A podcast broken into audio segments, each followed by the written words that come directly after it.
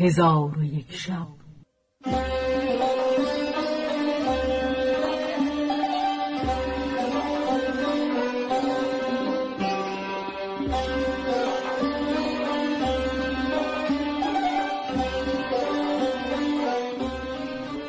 داستانهایی برآمده از ژرفای تاریخ و تمدن و فرهنگ مشرق زمین.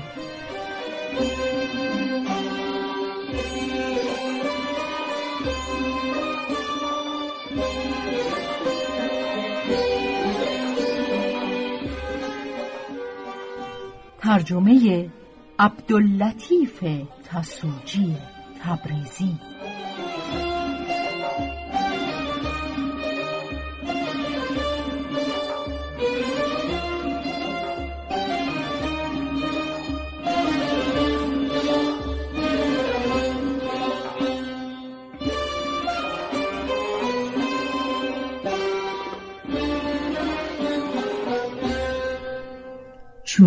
شب یکصد و دهم برآمد.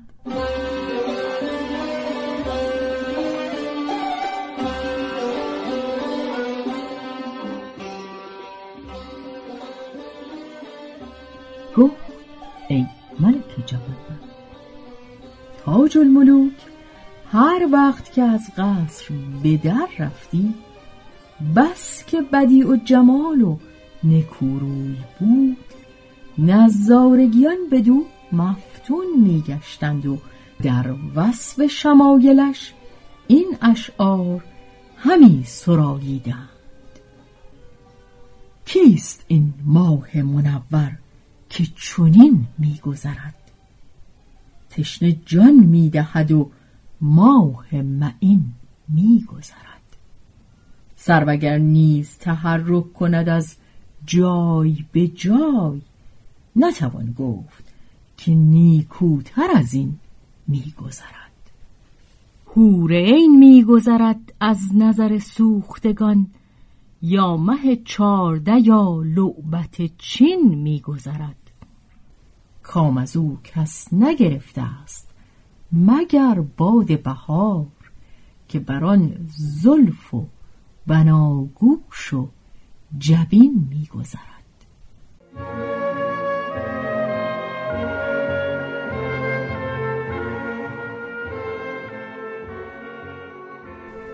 چون تاج الملوک. هجده ساله شد خط مشکین به گرد آرزش بدمید و حسن و جمالش از خط و خال پیرایه بست. بدانسان که شاعر گوید ای بر سمن از مشک به عمدا زده خالی. مسکین دل من هست ز حال تو به حالی. حالی به جهان زارتر از حال دلم نیست تا نیست دل آشوبتر از خال تو خالی. و نیز گوید من غلام آن خط مشکین که گویی مورچه پای مشکالوده بر برگ گل و نسرین نهاد. چون سالی چند بر او بگذشت مردی شد زیباروی و نیکو شمایل و یاران و دوستداران از برای او به هم رسیدند و دوستداران و نزدیکانش امید داشتند که پس از مرگ پدر سلطنت بر او قرار گیرد و ایشان هر یک امیری شوند. پس از آن دل به نخجیر بست و پیوسته به نخجیرگاه رفتی. ولی پدرش شاه سلیمان می‌دانست که بیابانها جای آفت و محل مخافت است و او را از نخجیرگاه ممانعت می‌کرد. تاج الملوک سخن پدر نمیپذیرفت.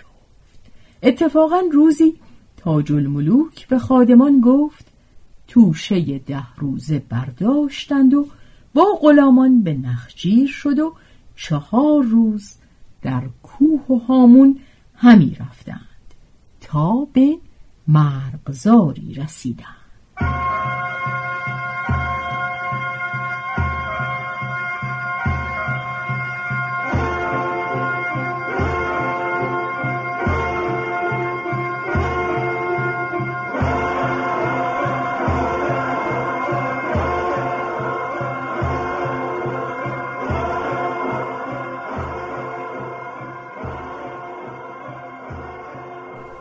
آنجا درختان سبز و چشمه های روان و غزال بسیار دیدند.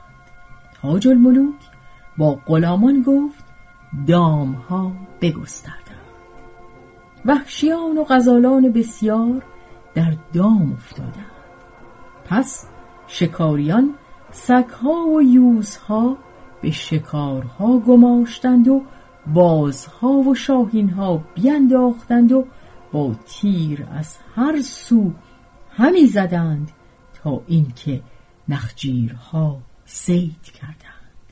آنگاه ملکزاده به کنار چشمه فرود آمد و سیدها بخش کرد و از برای ملک سلیمان شاه نیز بخشی بفرستاد و آن شب در آن مکان بماندند.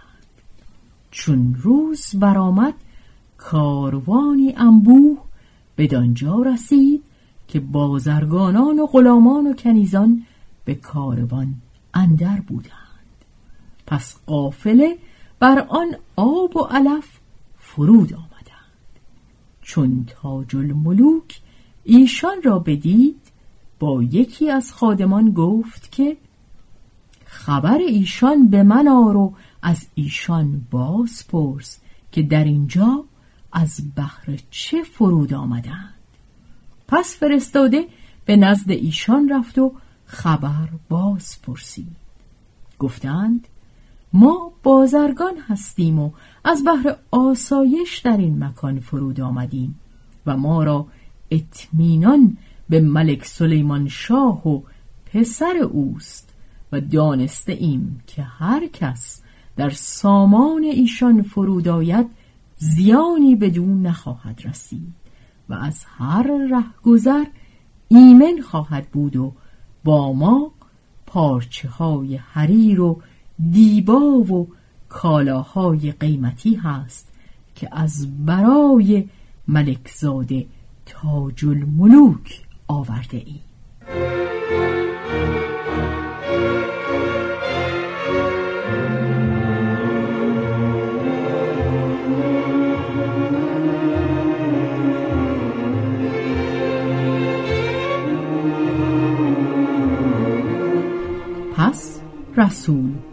بازگشت و ملکزاده را از چگونگی آگاه کرد و آنچه از بازرگانان شنیده بود باز گفت. ملکزاده گفت چون با ایشان متاعی هست که از برای من آورده اند تا متا نبینم از اینجا کوچ نکنم و به شهر اندر نشوم. آنگاه بر اسب بنشست و غلامان از چپ و راست همی رفتند تا به قافله نزدیک شد. بازرگانان برخواستند و ملکزاده را سنا گفتند و خیمه ای از اطلس سرخ برپا کردند و فرشهای دیبا و حریر بگستردند. تاج الملوک بنشست و خادمان به خدمتش ایستادند و بازرگانان را فرمود که آنچه کالا در بار دارند حاضر آورند. ایشان فرمان ملکزاده بپذیرفتند و هرچه کالای شایسته بود حاضر آوردند.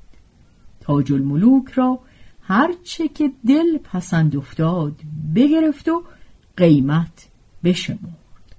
آنگاه سوار گشته همی خواست که باز گردد چشمش به میان قافل اندر به جوانی نیکو شمایل افتاد که صورتی چون قمر و جامعی فاخر در برداشت و لکن گونه آن جوان از دوری دوستان زرد گشته بود.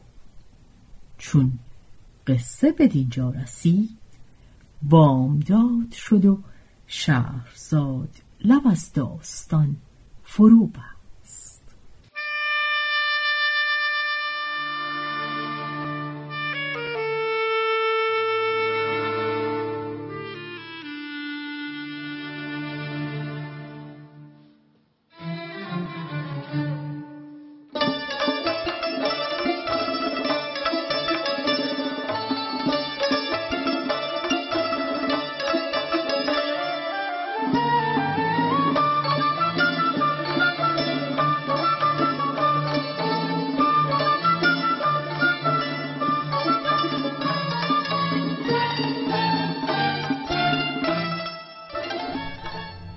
به روایت شهرزاد فتوهی